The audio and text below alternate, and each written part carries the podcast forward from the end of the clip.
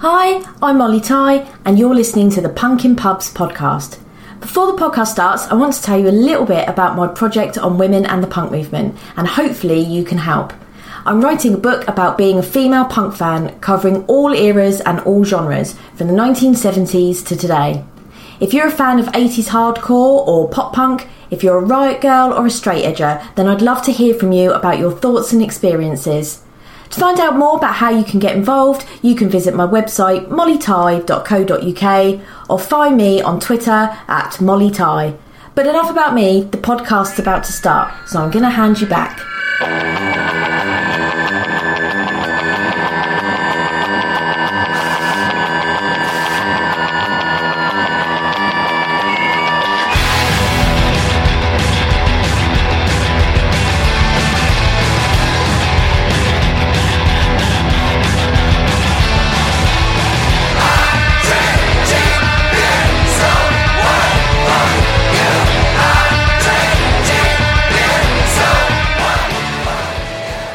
Hello and welcome to the Punks in Pubs podcast. My name is Liam Bird and I hope my voice finds you well. Let's crack on with the hard sell first.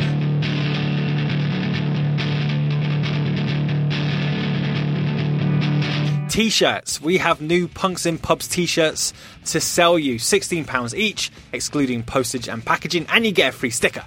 Uh, these T-shirts are ethically sourced, fairway organic cotton. We have sizes from small to 2XL. They feel great, and all the money we make goes right back into the podcast. So we can carry on improving the sound quality, and once it's safe to do so, pay for travel. So we can continue to bring you episodes like this lovely chat that you're going to listen to in a second. Go pick up a t shirt by visiting etsy.com forward slash UK forward slash shops forward slash punks and pubs podcast. or if you don't like forward slashes, click the link in the episode description of this podcast. Uh, these shirts are limited, so once they're gone, they are gone. £16 for a t shirt and a free sticker. It's a bargain. Support your podcast and get a shirt. Right, okay, let's talk about episode 59. Episode 59 sees me talking to a person who I've been trying to book since last year. She is one of the lead vocalists and also the guitar player for the kick ass band Bad Cop Bad Cop. Her name is Stacey Dee. Sadly, because of COVID, this chat took place over Zoom, but it is in fact the subject matter of COVID that kicks off uh, my chat with Stacey because Bad Cop were actually in Europe when the pandemic took hold of the continent, and Stacey reveals that she didn't actually take uh, the virus that seriously. That was because of um, uh, years upon years of misinformation from news organizations. Uh, so when uh, she was being informed by the news that uh, there's this pandemic in China is coming over to Europe and it was in Italy that she didn't really take it seriously because the news has been lying to her for most of her life. So why would you? So we kind of delve into the media and how that's played its part in the pandemic. I asked Stacey if releasing a new album, uh, Bad Cop Bad Cop have a new album called The Ride during COVID is a good idea. And um, Stacey reveals that Fat Mike is not a fan of the concept of the drive-in uh, rock show or punk rock show uh, that a lot of bands seem to be going down to try and make some money. I asked Stacey about uh, her childhood growing up, and um, Stacey reveals the fact that she was always destined to play music on stage. Also, I reveal that me and Stacey actually have a bond. Uh, her ex-husband and my ex-boss, the Radio One punk rock show host Mike Davies. So we talk about the punk show and also the Reading and Leeds stage that Mike used to run called the Lockup. Uh, so you can hear me and Stacey uh, relive some tales there. Lastly, I asked Stacey if the effects of writing songs like Breastless and Simple Girl has affected her mentally. I'll be back after my chat with Stacey to just say goodbye. But until then, enjoy episode 59 with myself and Stacey Dee. Hello. Hello. Oh yeah, I'm a nightmare, and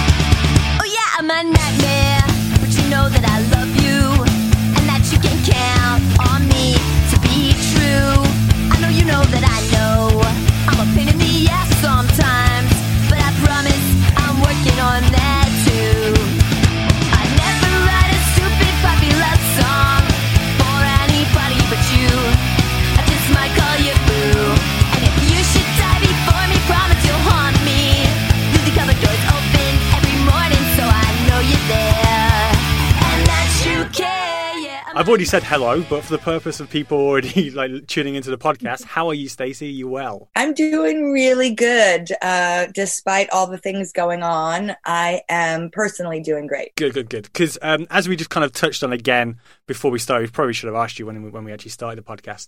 Um, you're in California, and California recently just had like reignited their lockdown. I, how do you think people in California are taking it? Because you were one of the early states who did lockdown and then it seemed to be like Florida decided to have a party, and then it kind of seems like you're now having the repercussions of maybe people not taking it seriously when states like California and New York really did. Um, have, has is there kind of like a oh fucking hell, guys, like come on, Yeah. Well, because we are an outdoor state. This is a state of really great weather. And especially in the summertime, people want to be out. Um, you know, we want to be at the beaches. We want to be together. We want to have, you know, we want to be out. So I think like Californians were like, look, we locked down for a couple months, you know, it, it- what else are we supposed to do? You know, like we, we have a life to, we have lives to live too.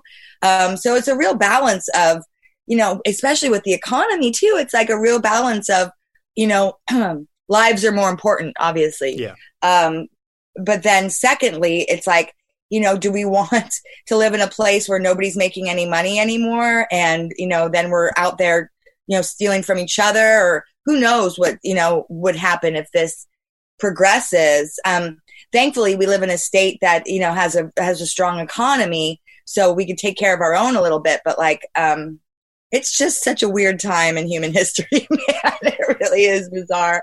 I was saying this to my friends. Like we're we're literally going through a period whereabouts uh, kids will be taught about this time in the in Yeah. in, in history, and it's Yeah. probably the first time since.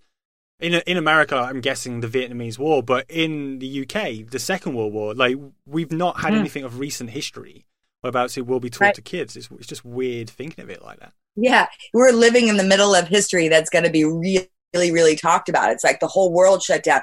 The truth is, it's like it is the whole world. It is Mm. not just isolated places. This is uh, a real time for humans to kind of slow down and see, you know, that we're getting an opportunity to get off the hamster wheel, if you will, and kind of re-evaluate what's important to us as humans. You know, it's like for me, I want to be healthy. I want my immune system to be strong. I want to um, keep down the amount of people that I'm seeing to maybe just, you know, like 10, you know, that I'm seeing. You know, I'm not trying to. I went to one restaurant. I was like so excited to see restaurants opening. I was like, yeah. And then all of a sudden it's like, no. well, when when this podcast goes out on Sunday, um, the pubs are opening up in the UK on the Saturday. So there's fears that everyone's just. I mean, you've lived in the UK. I'm going to talk about it in a sec. You know how the Brits love their pub Love and the just pub, yeah. going seriously at it. And if it's sunny, fuck you know, we're going to be back in lockdown Yeah. in a week. dude, dude, lunchtime on a sunny day at the pub when you work in London is where you go. You drink your lunch. yeah, liquid lunch is the way to go. Um, but that's it. you're in a unique position whereabouts your band has released an album during this period, and normally when a band releases an album, you go out and tour it hard. Was there was there like was there a discussion of like maybe we hold this back, or was it like I mean, fuck, when is it that we're going to be able to go out and tour again? Totally. We did think about it. We we the record was kind of pushed back, pushed back, pushed back for we thought we'd get it out in February. Um, but then it got pushed back to June and we we um the the label Fat Wreck Chords asked us, "Do you want to hold on this a little bit more?" And we were all like, "Yeah, maybe we push it back. Maybe we push it back a little bit more. We've waited this long."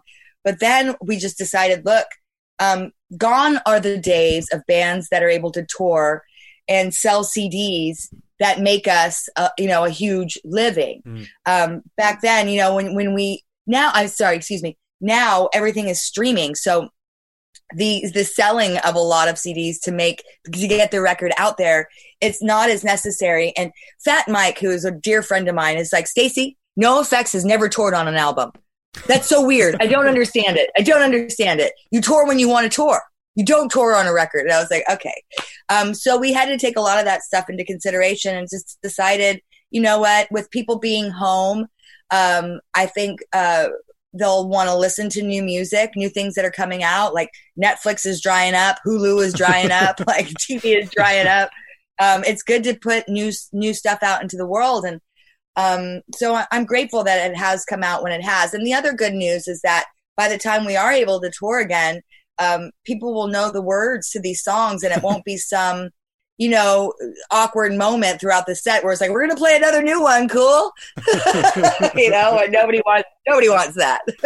Ha- I mean, obviously before lockdown, but have has there been speaking of doing like um, drive-in shows? I know, I know in the UK these are starting to Yeah. quite a lot more popular. We're just now. I'm having a meeting tonight. Um, I have an organization called the Sidewalk Project Mm. that brings art music to places like Skid Row or, or houseless uh, neighborhoods. And Punks for Change, another organization, reached out to me and they said, "Stacey, we want to do a virtual concert with proceeds going to Sidewalk Project and things like that." And um, then they said, "Well." One a local venue said that they would do a drive-in. and They have they have room for 25 cars, and I said that's not enough. If we're going to do it, we should do it big and get a lot of acts and kind of really do it. So I'm having a meeting tonight, actually at 8:30 this evening, to discuss uh, what that's going to kind of look like and see if we can get a bigger space and um, really get people to sign on. It, you know, so we'll see. Um, again, Fat Mike is like, I hate that idea because the other thing is like, the other thing is like nobody can drink. You can't drink and drive. You know what I mean? So it's like people are going to be in their cars, but um, I, I, I just we'll see, we'll see. I'm I'm open to to everything. My band had had a meeting last night about doing like a StageIt concert where we could do themed things, um, where people could buy tickets and we could do a live streaming concert, like full band, Hmm. like play the whole new record or do a whole uh, cover song, you know what I mean? Like set or, you know, just kind of tailor it to different themes. So we're giving out new content and staying busy at the same time because the worst thing would be to like slip away into the abyss and Yeah. never be heard from again because of something like this. So, I mean, it, it's right now. It's like um, time to invent what's next for the artist because um, we have to keep working, and the world needs music. So, Yeah, definitely, and I, and I think it's um, I think it's it's the bands who are going to be creative are the ones that are going to kind of really push on and, and do well Yeah. out of this. But I mean, like, let's face it, this is not a good time for any musician because essentially it's your one thing that you do. You go on stage, you perform, and and you, and people have fun. And then if that's taken away from people and it's taken away from you, I mean, shit.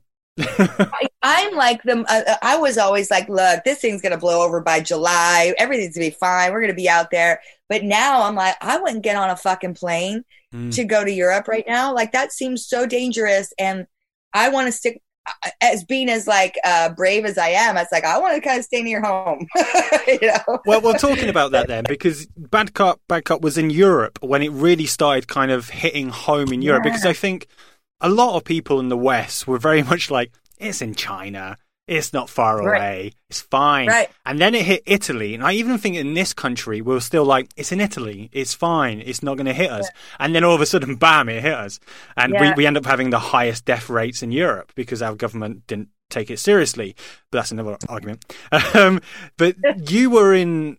Am I right in saying you were in um, Austria or Czech Republic or something like that? And then all of a sudden you've got your guy saying everyone needs to get home now. We're shutting the airports.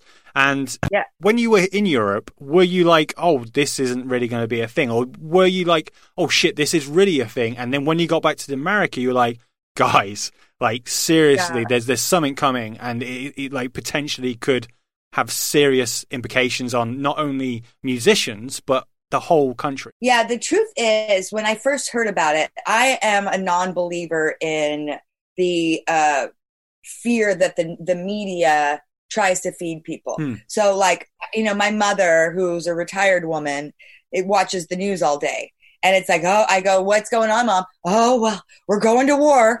Uh, you know, he's done it now. Iran is going to bomb us. And I'm like, that's, that's not going to happen. I don't, you know what I mean? So it's like, I, every time I walk past the news on TV, I go, God, that's the most negative shit I've ever heard. Like, why is there nothing positive ever in the media? Um, and it's because, you know, humans love a fucking train wreck, you know, love looking at a car crash, love the drama. You know, it's like, anyway, so I heading to Europe was like, how many times swine flu, uh, bird flu, all of these things that it's like, come on, I'm not, I'm not going to buy into this. And then we're about to get on the plane, and it's like, uh, it's in Italy really bad. You know, my boyfriend calls me and he's like, so no Italy then, huh? And I was like, I guess not. Um, and then we still went to Europe thinking the same, you know, thinking this way. And then we're over there. And then it seemed like, okay, Italy. And then, and then Switzerland says, if you've been to Italy, you can't come to Switzerland. So it's like, all right, we're not going to Italy. We're going to go to Switzerland. And then on our way to Switzerland, Switzerland is like, no more shows in Switzerland. But then, then we got a little show in Switzerland that was just a hundred cap room, small club, um, and kept going. But it seemed like every time, every new country we were about to go into was just about to close down on us or was closed down right after we were there. So it felt like we were being chased by this thing everywhere we were going. Yeah. And then one morning we woke up and I had like a text from like 18 people going, You need to come home. Mm. You need to come home now. Um, and again, I'm usually the one that's like, you know, uh, I don't, I don't think so. But my spirit was telling me, guys, we need to make an exit strategy. We need to figure out what we're going to do because our plane tickets were to come uh, to fly out of the UK, and we were on ma- in mainland Europe. So it was like we're driving along, and it's like, okay, the Netherlands has shut down. We're not going to go to the Netherlands anymore. I was like, guys, we should think about going home. No, we're going to keep going. So we're we're going. We're finally um, out of Switzerland, heading to France, and France is like that day going, okay, the government just said no shows over, uh, you know, 500 people. So we're about to cancel the show in France tonight in Paris. Hmm. Excuse me. And um and then they were like, well, you know the the wording around it is weird. We don't know if it's like shutting down today or after the weekend. And so the club and us decided to have the show anyways and keep it under 200. It was like 250 people. Um and here we are like thinking, all right, what are we going to do? And we were just about to like, how do we get back to the UK immediately? Um, and then we thought, fuck, I wonder if we could switch our tickets to fly from from France to back home, um, rather than going back to the UK, which is going to be an, a lot of extra money, you know, whether we fly or the tunnel or whatever we, we choose to do.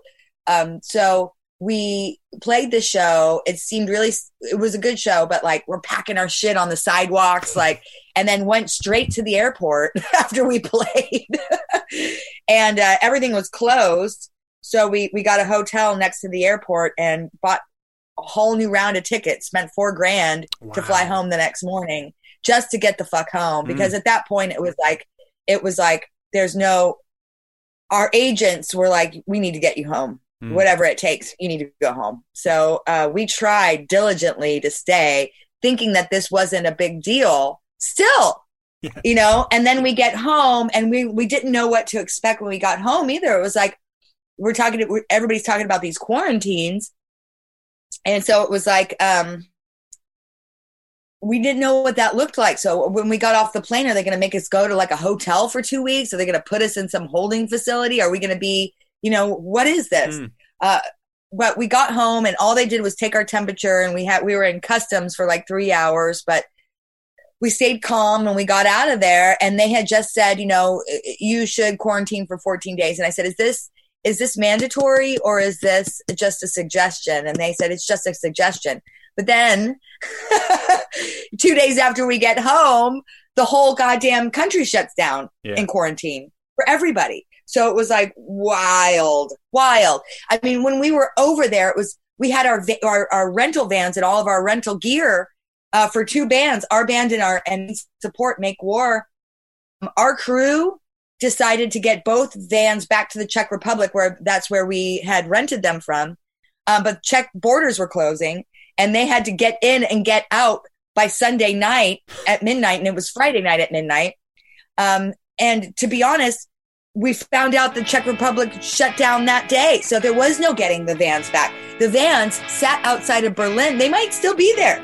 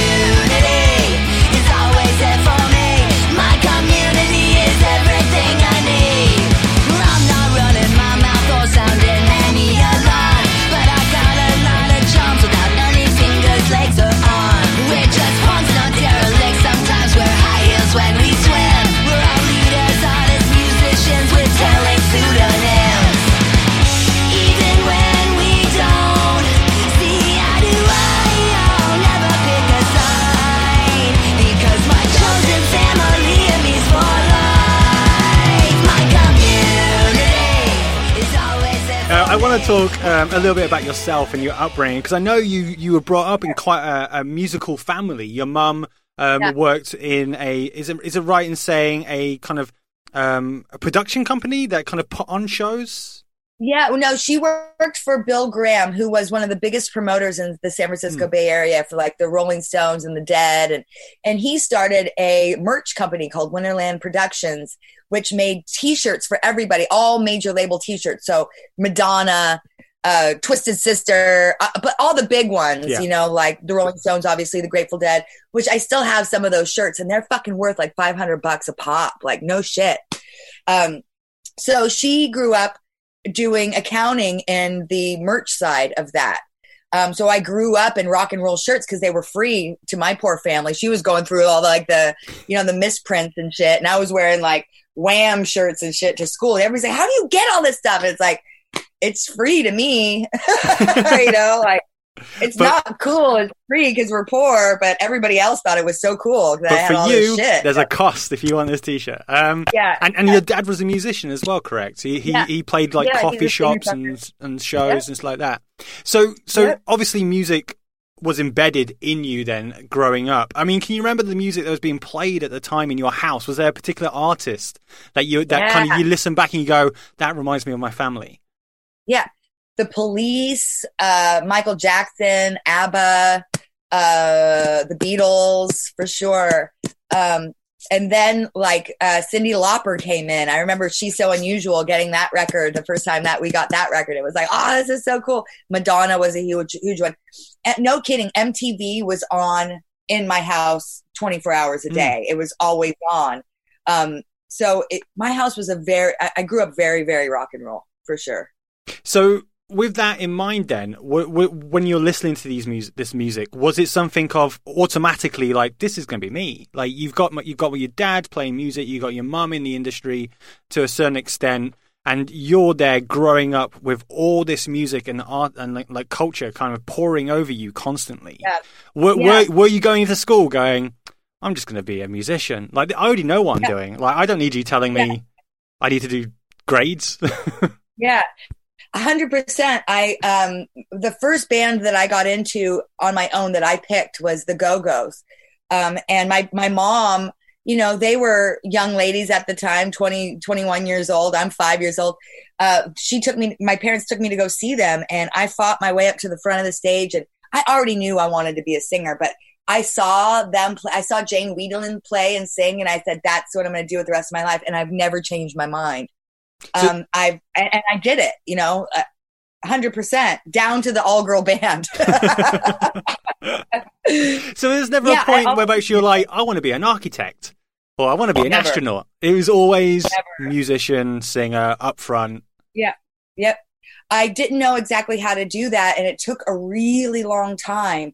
Um, although, like at home and in the home, I was around music night and day. Hmm. Uh, at school, I kind of like pushed it away, and really, this is a funny thing. It's like I really focused on being social. I I, I wanted people to like me, and I learned how to get people to like me. No, despite where I came from, because I grew up real poor in a kind of affluent area.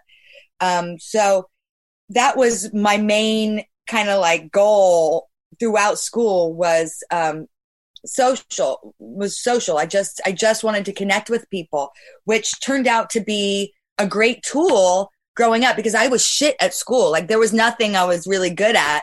You know, it was it was much like that. It was kind of like I'm not going to have to do any of this stuff. I'm not going to go. I did end up going to like a, a city college for a little while, but I took music acting and everything else I got B's in and I got A's in music and acting. It was like, fuck it. I'm, you know what? This is just what I'm supposed to be doing. Um, so yeah, it was, it was very much like that. It was kind of just knew I'd be doing something with this. I mean, the fact you got But B's is, is impressive because I found my old school records and I got F's. Like I was looking through it thinking, fucking hell, how have you survived life? But the one thing I did get was an A in drama and I was like, A. That's all I needed. I needed to bullshit my way at. through life and then Yep. that's all I needed. it's funny, man. You know, when I was in like primary school and high school and that, I failed out. I had to go to a school, like a, a, a contingent, a school called continuation where, um, I learned, I learned differently than other kids. I was real smart, but, um, I didn't give a fuck. And I, I've always been like fuck authority kind of thing. Mm. So anybody trying to get me to sit down, be quiet and listen to some boring ass shit was never going to be something that I wanted to do and just kind of zoned out all the time. And, you know, it worked out for me though, you know, it, it did, but it was, it was, it was tough in those years. And, and, and then, you know, honestly, like through my teen years, I partied really hard and I got into drugs and boys and didn't take music seriously until I was 20. And then finally picked up my guitar and said, Dad, I'm ready to learn how to play guitar. And he showed me two chords. I moved away to Santa Barbara, came back three later, three years later, a songwriter. And I said, Dad, I, I think I'm a songwriter. And he's like, okay, whatever. You know, you've never been anything. and then I, uh, and then I was like, let me play you my first song. And he, I played it and he was like, we have to record that. He was so excited, you know, like to, to find that out because I had poo pooed it for so long. Um, yeah, it was, it was, uh, it was a, it was fantastic to find out that that was what I was absolutely good at yeah, and could do. Because not everybody can write a song, you know? I mean, because I kind of want to touch very quickly uh, because when I was reading an interview about yourself, you spoke about um, growing up, and because you had quite a rock and roll household, like drugs were being used in the house. And I grew up not in a rock and roll household, but I had drug use in my house, especially heroin was the thing that seemed to be happening in my house. And I always got people asking me, "Am I okay?" Because the town, like the town that I lived in, was very small, but the street in particular was even smaller. So people knew about my family, and people kept asking me, "Am I okay? Am I okay?" And because I knew no different, I was like, "Yeah, I'm fine."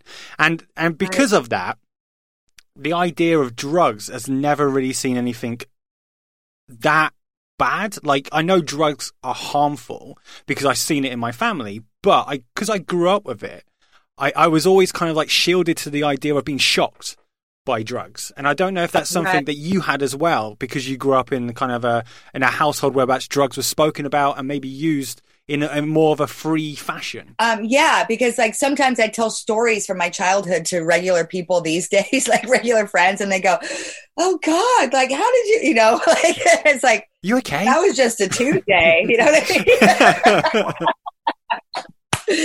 yeah, it, I mean it's it is shocking, but when you grow up in it, it's just so normal, isn't it? Mm. But it's like no wonder you got F's in school. You know, I, I I found something later that said kids do better at school when uh, families eat together around the table, and I had begged my mom and dad to eat at the table with me my whole life, and it was just something they wouldn't do. I feel if I asked my mum, she would go, "Why?"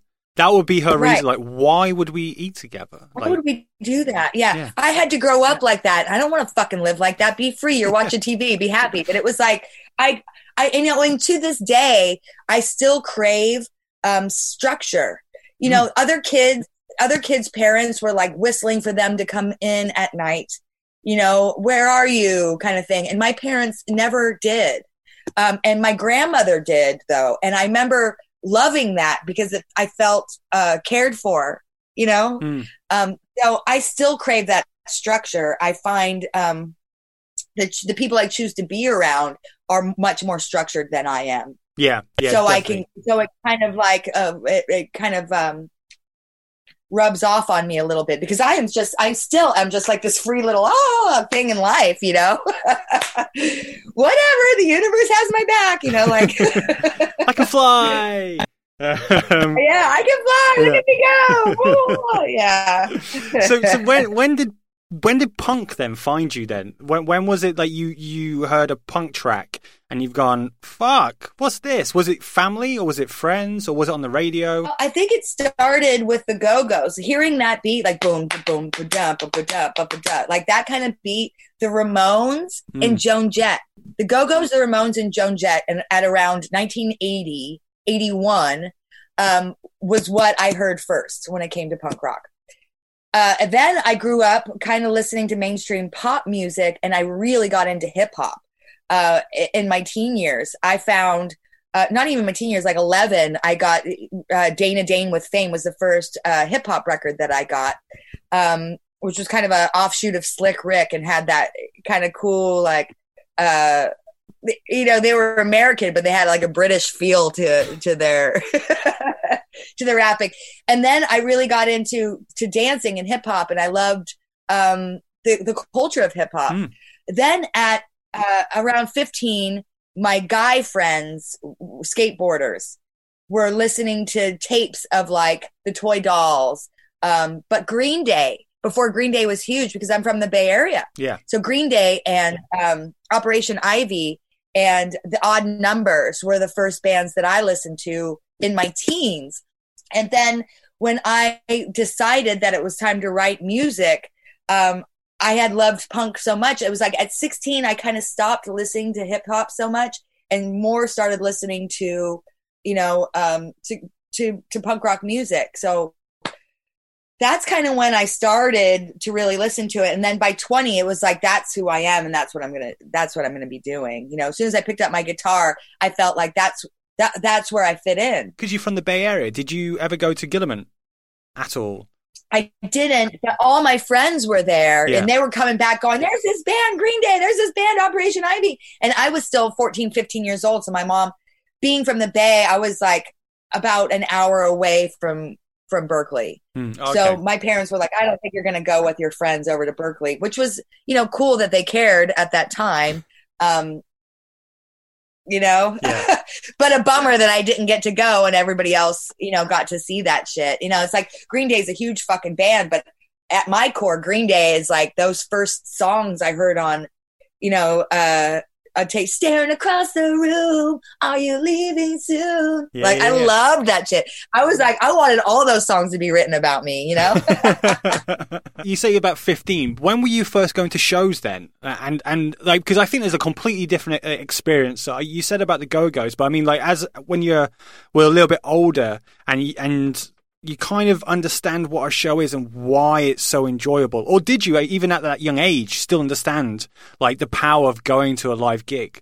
I, you know, I did see the power in it, but because I, I went to so many bigger, bigger shows that were at bigger venues, I didn't get that small club uh, feel until I was, you know, 18 probably. Hmm. Or even because I I raved for a while there too, from like 16 to 19. I was going to dance parties and out all night, you know, like that kind of thing. Um, so maybe it was even like you know 20 when I first started going to like backyard punk shows or um all ages punk shows uh yeah it, it was it was a little bit later it was a little bit later And how did you find that? Because going to a punk show, I, I think, can be quite an intimidating thing.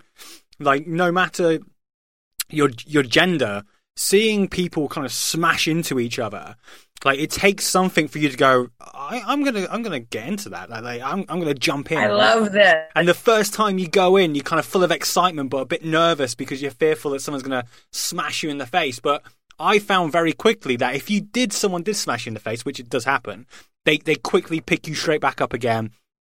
And it's like kind of you understand it's not about the, the, the aggression and violence. It's about unity and everyone enjoying the show together. camaraderie yeah So so when did you Um, first I discover that? my, my older brother who has passed away he's not my older bro- brother by blood but i've known him since i was five years old and we started calling each other brother and sister when i was around 11 he was the one that took me to go buy that first dana dane rap tape you know he kind of led me in he was the one the skateboarder that had the tapes and Mm. he kind of brought me into those kind of situations. And it was like this is my little sister. And if you touch her i'll kill you. You know what i mean? So it was always kind of a little protected a little bit more. But he really was the one that kind of brought me to those backyard parties that brought me to it all really started at backyard parties. Because before i was 21 i couldn't get into any kind of club club.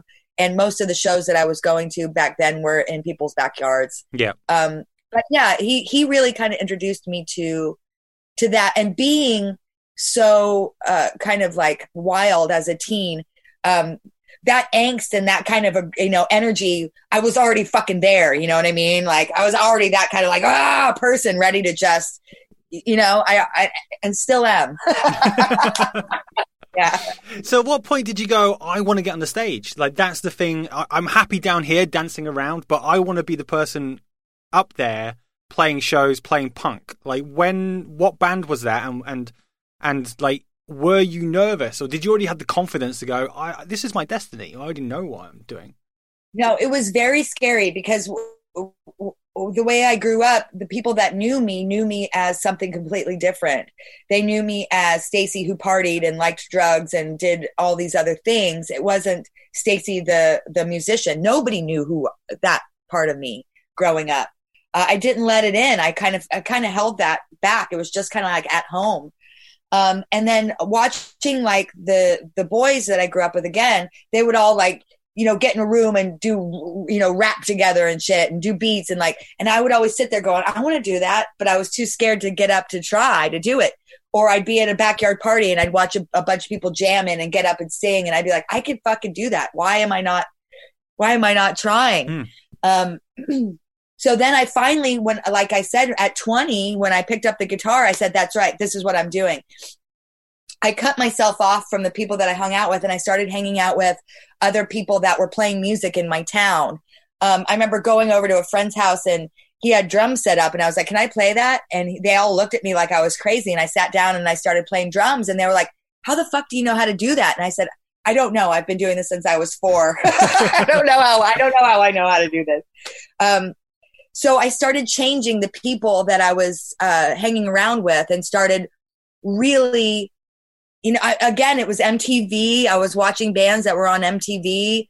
Um, again, Green Day, because I loved them so much at a young age, they introduced me to opening up to, to things like, you know, NOFX and Yeah. Lagwagon and the bands that I'm around now. Uh, and that just made me feel like I could do this. I could do this. I could do this. Um, and then finally just decided this is who I am and said it out loud and made the people know in my town this is who I am and this is what I do. Um, and it it was uncomfortable for for uh, the first year or so that I said that I made that declaration, but it was kind of like you held your head up high and walked through that pile of shit, just like I don't smell it. you know what I mean? Like I'm gonna do this. I'm gonna do this. You know what I mean? Like uh, so that's kind of that's kind of what it was for me. Yeah. Word on the street today, minority report. Progress democracy is now coming up short. I can't watch while evolution falls apart. Bury me in history with Nancy Morgan Hart. Before I'm forced back to the start,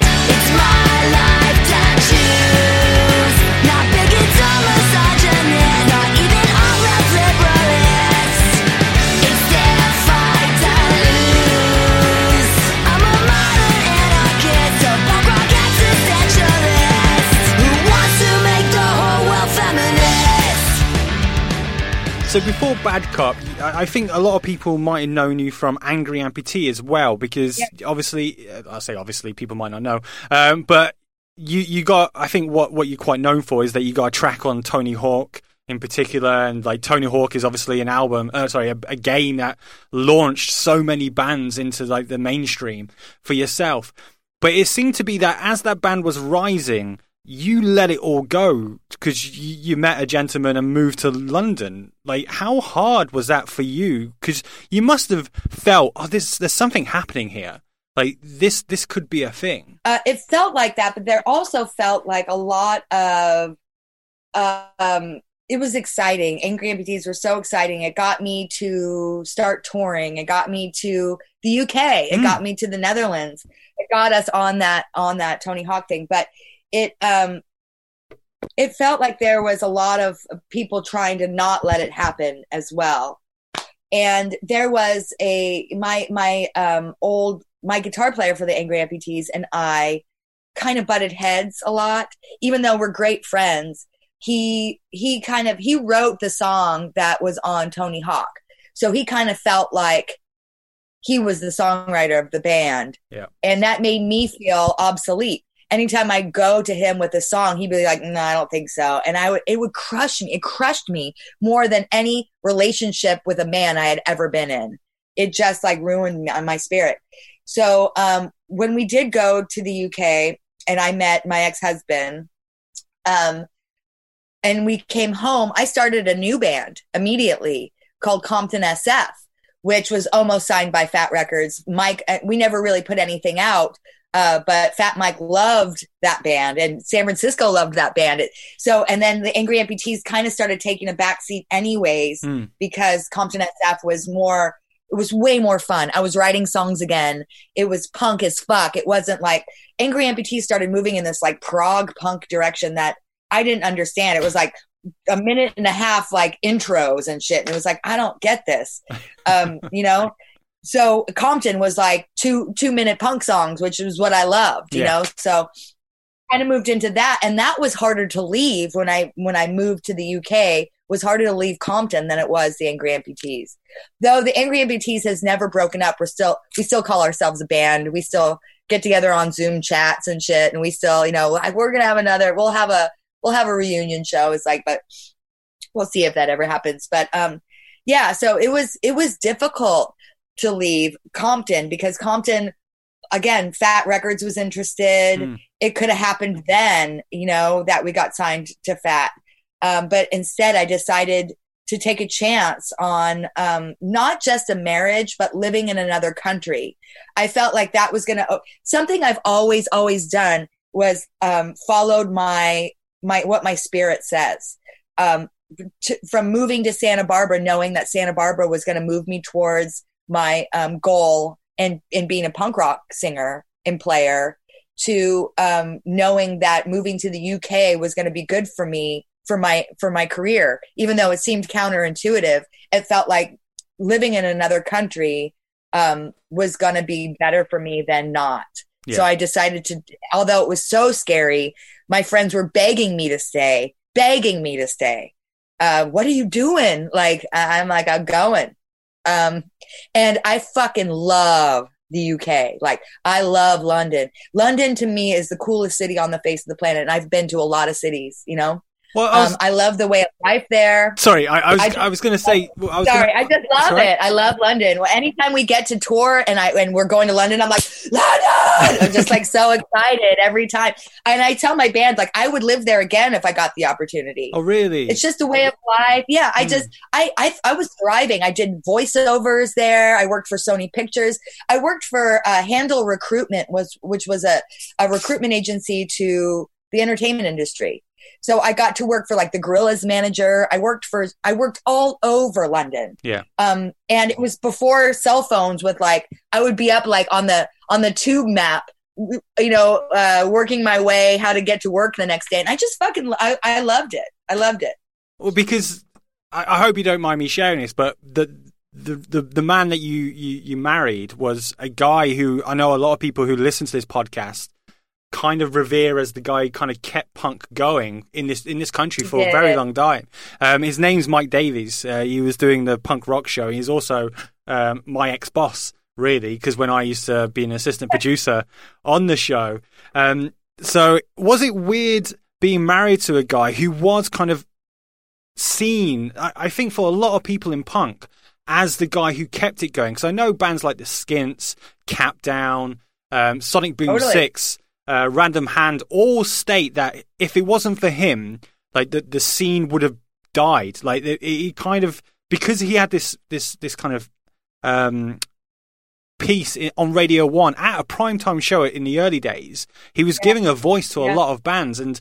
You coming over, did you feel that yourself? Because obviously you must have been going to shows as well. Like, did you kind of go, Yeah. "Fuck, he's actually doing something here"? Like, this is, Yeah. this is. I was in, I was in awe of what he was doing. He had a real vision for, um, for the show. Hmm. He, he said that, you know, the way that he got the show was that he was just in the right place at the right time. And somebody said, we want to do a punk rock show. We want to do it like this. And he said, no, you got to do it like this.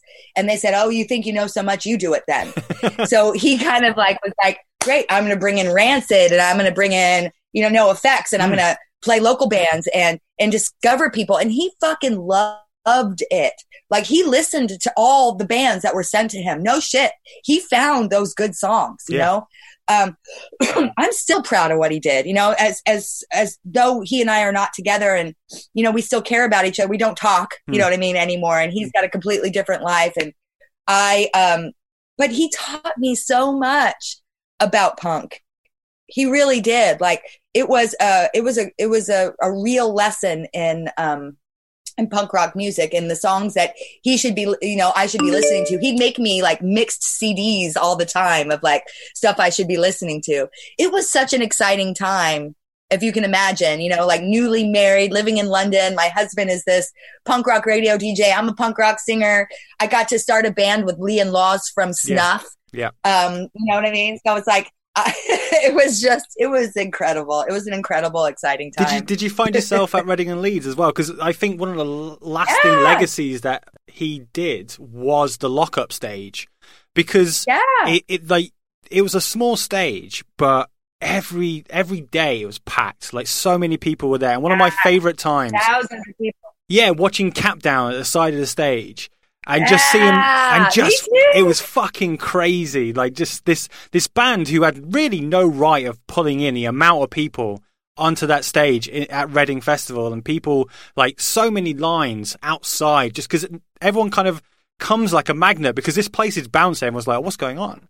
And it was just such Yeah. a good feeling to to to see a a scene that I loved get the respect from so many people Yeah. who may not have known punk but then may have like tuned into the show and i'm saying this because obviously i worked in the show so it meant a lot to me um Yeah. so it, i just wondered like when you were at reading and leeds did you feel that as well like just like there is a scene in this Oh God, yeah. country yeah Watching Capdown play Reading and Leeds that year that they came back and played it and how fucking packed that tent amazing was yeah for them blew me. I still got, I still get goosebumps.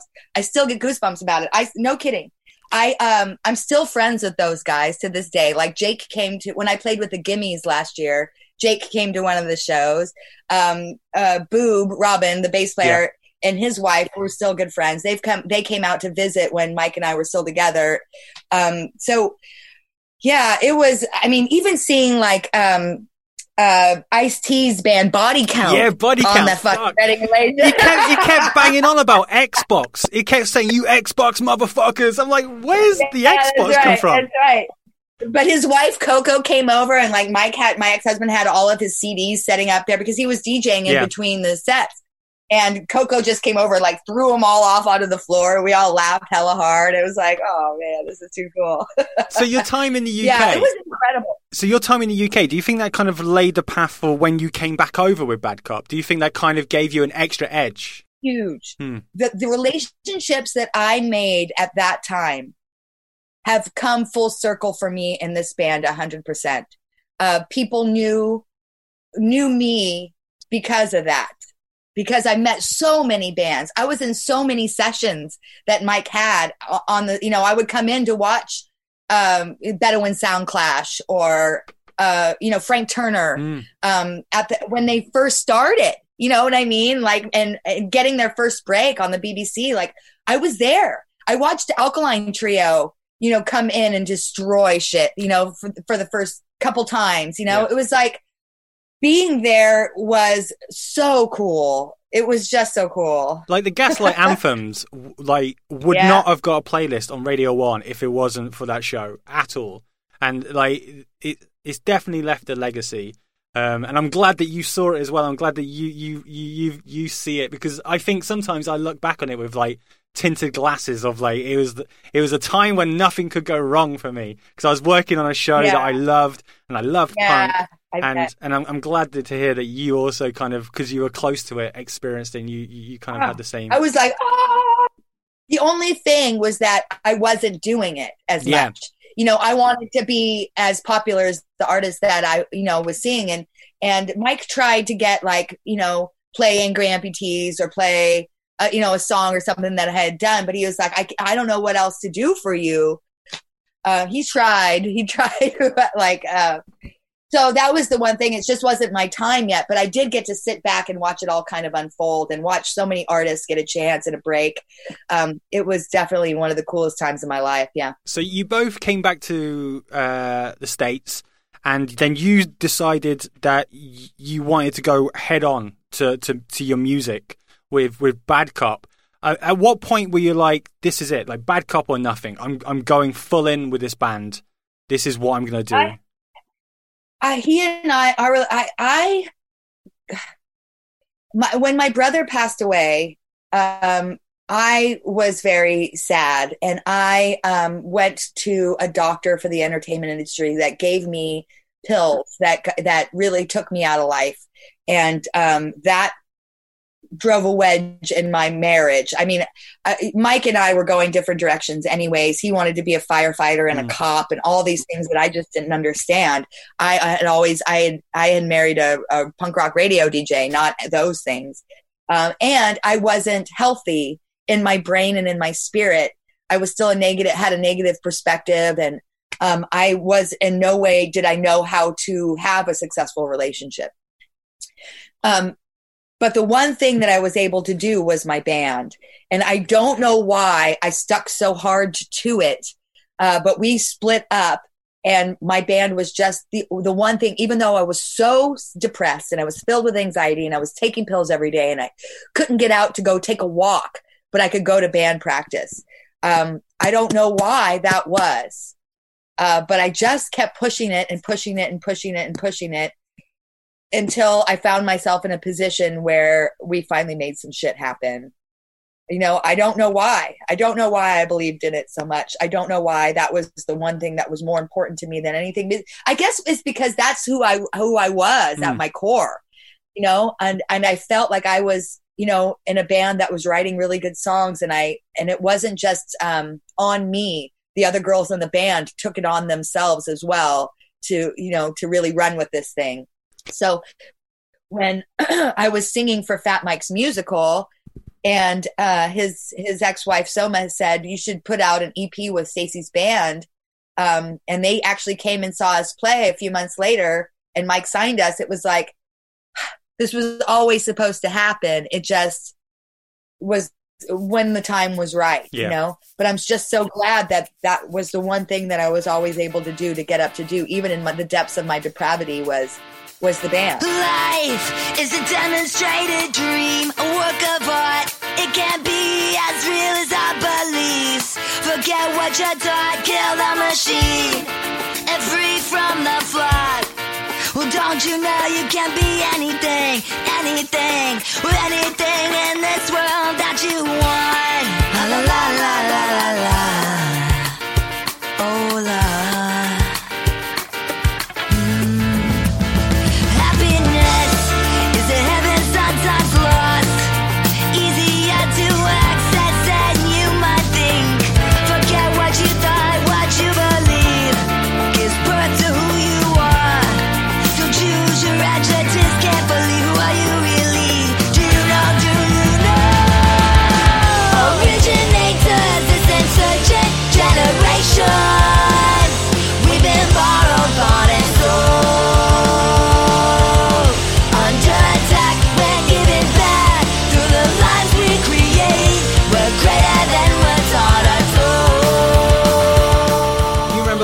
Stage going, this is going to happen. Like, this band is the thing whereabouts I'm going to find my happiness. Like, this is going to, like, we can do something with this. I I uh, I always had an unyielding belief that it could. I didn't know how it was going to, um, and then being, you know, I'm I'm almost 45 years old. That it's happening now is almost impossible. Like I changed everything. I changed my um, I got off all the drugs.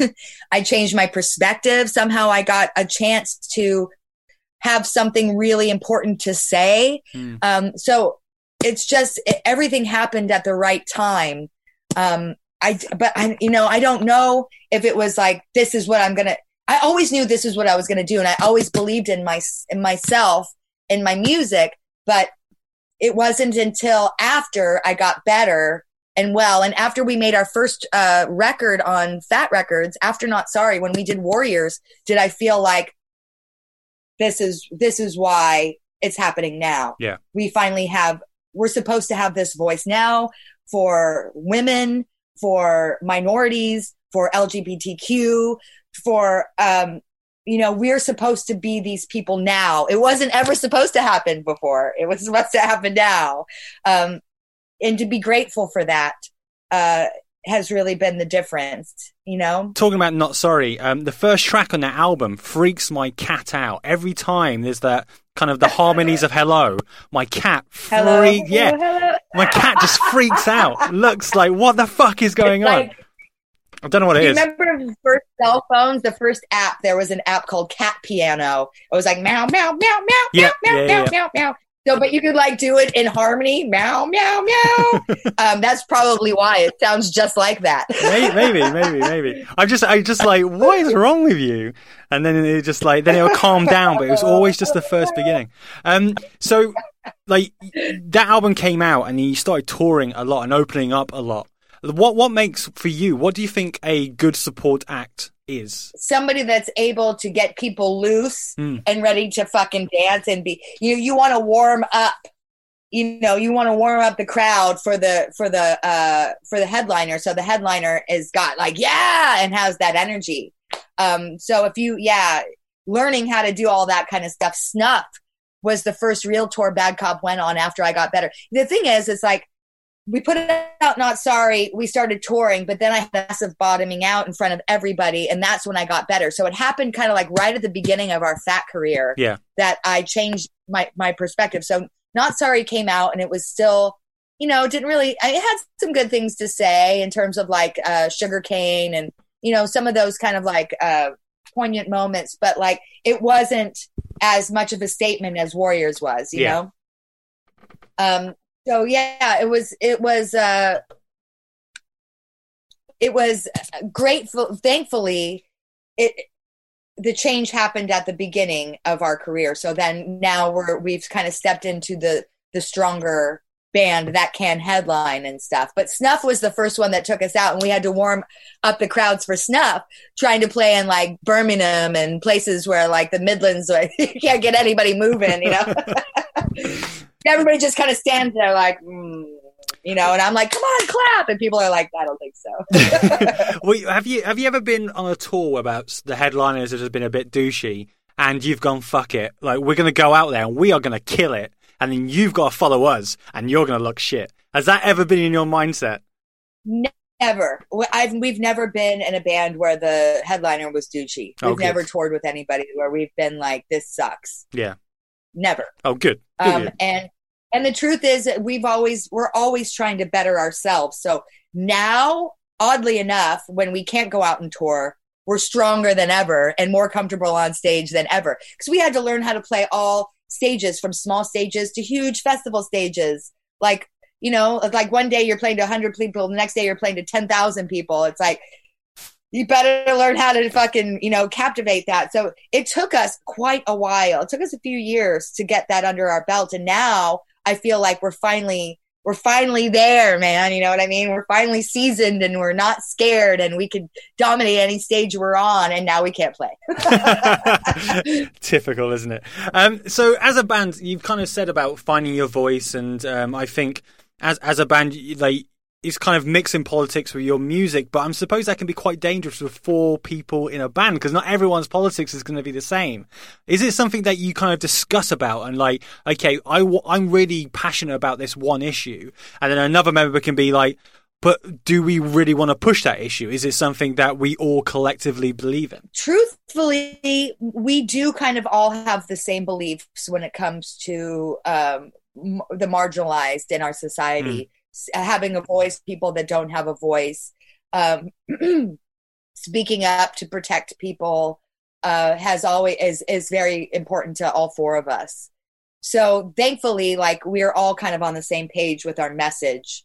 Um, yeah thankfully you know it could be we have had discussions like uh with like my song breastless i went to them and i said guys i think i'm going to write this song I've, I, at first i wrote it it was called uh restless and then it was reckless which is all i put those words all in the song breastless but um when i went to them and i said i think i'm going to write this song hear me out I think I'm going to write this song called Breastless. They were kind of like, uh, I don't know. And I said, look, if I do this the right way, it's going to be awesome. And there isn't anything like that out there. A woman singing about breast cancer and Mm. the cancer that, you know, I've gone through because one out of eight women have this happen to them. It's, it's very real thing. Um, so at first it was kind of like, uh, um, and then at other times I think maybe Sugarcane was kind of like, I don't think we want to talk about that, but it Yeah. was like, this happened to me. I want to talk about it. So I'm glad that I have pushed through and like I'm um on the point honest about uh in my songs. You know what I, you know what I mean? I'm not trying to Yeah. hide anything in metaphor. I really just kind of put it out there But uh, uh, for good or bad. when, when you're writing these songs though because they are so personal especially um, around obviously things that you've gone through yourself with obviously uh, the, with drugs and and um, uh, with the breast cancer that you just that you spoke about like is there any kind of feeling so vulnerable that you have to sing it night after night after night do, do you, is that in your mind i've like i don't want to relive this every night because once it's on an album and it does Yeah. well then all of a sudden that's that's going to be playing for the rest of your career Yeah, in, the song "Simple Girl," there was a line that um, in the bridge that said um, "an expensive price," and I pay it. Originally was it's an expensive price, and I pay it every night. I said when we when we first rehearsed the song, I said stop. I'm gonna fucking change that line because I will not live that pain every night. Yeah. I will not. So I went in at the last minute, the last day, as the record's being mixed, and I said I need to re-sing this. So I changed it to I used to pay it every night because I don't, I will not sit in that. I will not sit in that and have that be my reality. That's the only one instance because everything else I could kind of, I could kind of, except for Victoria. Victoria, our song Victoria is a true story. Um, and, and, and I wish I had spoke to my friend whose, whose daughter uh, took her own life before I, I put the song out. Yeah. So now that's like a heartbreaking song for me to sing because he's not so happy that I did the song and used her name. He's like, you could have changed her name. And I said, I never used her last name ever. And I've never told anybody her last name. Um, but that's something that I wish I didn't, you know, I wish that I had, um, I had, uh, cleared it with him first because the first part of the song is very true. The second part of the song, second verse is shit I made up to make the song hurt Yeah. a little bit more. Yeah. And so when he heard the second part of the song, he was like, how fucking dare you? yeah. you know? And it's like uh, i wish i i wish i didn't do that quite honestly you know? That was a mistake. Um, which is a great song and it has helped a lot of people. Um, and it help and it helps talking about mental illness and suicide you know? Uh, so we can not be so stigmatized by it but um, yeah there's been a few instances but not much I, I, I just want to make sure. Are you good for time at the moment? yeah i have an appointment i have to be at at 11.30 and, and um, i'm sorry that we No, no, have to wrap fine. this up That's fine. That's fine. It's fine. Um, I'm so sorry, Liam. I could fine, talk to you for hours. Oh, that's very kind of you. It's very kind of you. Um, okay, then let's kind of get with this question then, because let, us talk about the ride because you released that on Fat again, the third third record, and you've spoken very highly of of Mike in the past and uh, in this interview i'm going to quote you now saying that he's taught me a lot about singing and songwriting he believes in me and um, I, I thank him for all that he's done did the band with the third album did you ever think about putting it out on any other label or was it we're loyal to fat this is this is where we're going to be Yeah. uh, Fat Records is our home. Um, we wouldn't have the opportunities we have without them, and I would. That's my family. Hmm. Uh, Mike is one of my closest friends. Erin is a is a dear dear friend as well, and um, they've given us the opportunity to go out and do this in the world. And I I don't I wouldn't change that for anything. So, just very quickly, I stole this question from another um, interviewer. Just I kind of liked it. Is it hard being in Bad Cop, Bad Cop? Sometimes, um, but most of the time not. It is one of it is probably the best relationship I've ever been in with other people. We're going on eleven years. Hmm. Um, it's the most honest, and even when we're at at odds, um, we have to work it out. Like I. When we play, we always do this thing where we meet at, at Myra's Drums and we we say us before we play, um, and that is a no bullshit thing we all we all have to be there together even if we have had a fight earlier that day it needs to be worked out before we hit the stage because when we do us that's real that's us together um, we we really do talk about everything even when it's the most uncomfortable um, this is the relationship that has taught me to be self-aware has taught when i got better i came to them and i said i'm not interested in being weird and judgmental and jealous and all the things we used to be. Um, I want to hear your songs. I want to play your songs. I don't want this to be all about me. I don't need to sing every song. I I want this. If we have a problem, we should be able to talk about it, and that should be it. And and we all we all changed. When I got better, the whole band got better. Mm. We all went down that road together, and we're constantly growing together. Um, this is bad cop is the best relationship. Um, it has taught me how to have good relationships in my life, and with other women other strong women, you know, that uh, that believe in what they're talking about.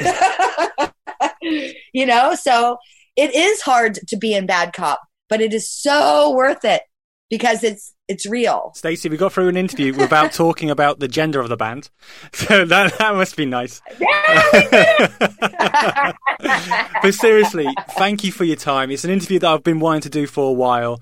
Um, so I'm glad we've got this opportunity. I'm just sorry it's, it's uh, over Zoom and not face to face. But thank you for your time, and uh, I hope um, Yeah, the uh, album dude, goes well. I love talking to you. Thank kind. you so much. When we do come back, let's go get a fucking beer together 100%. and uh, catch up for for reals. And I really enjoyed this. This was lovely. Perfect. Thank you so much, Stacey. Have a great day. You too, Liam. Bye Bye. bye bye.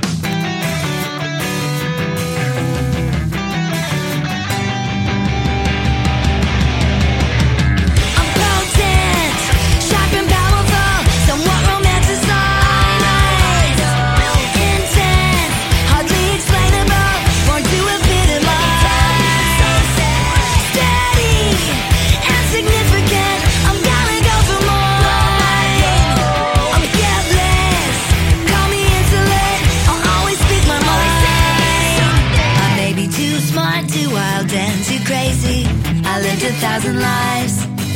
I've been rich, been broke, been doped down and lazy, even been somebody's wife. Yeah, I've hit the bottom and come back inciting an innovative world. You say I look real cute, so let's keep it civil. I'll never be a simple girl.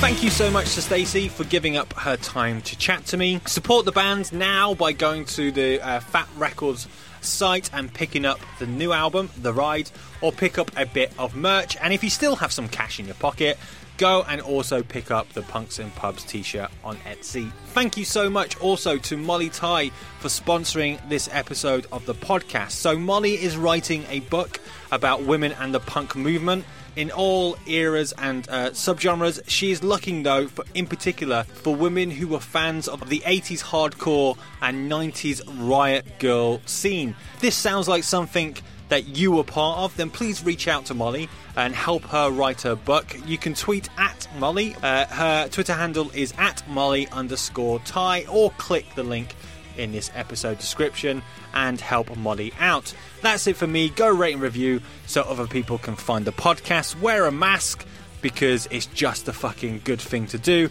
And just because the media's fucked off, make sure you keep the pressure on your local government to bring about an end to race inequality. Stay safe, and I will talk to you soon. Bye bye.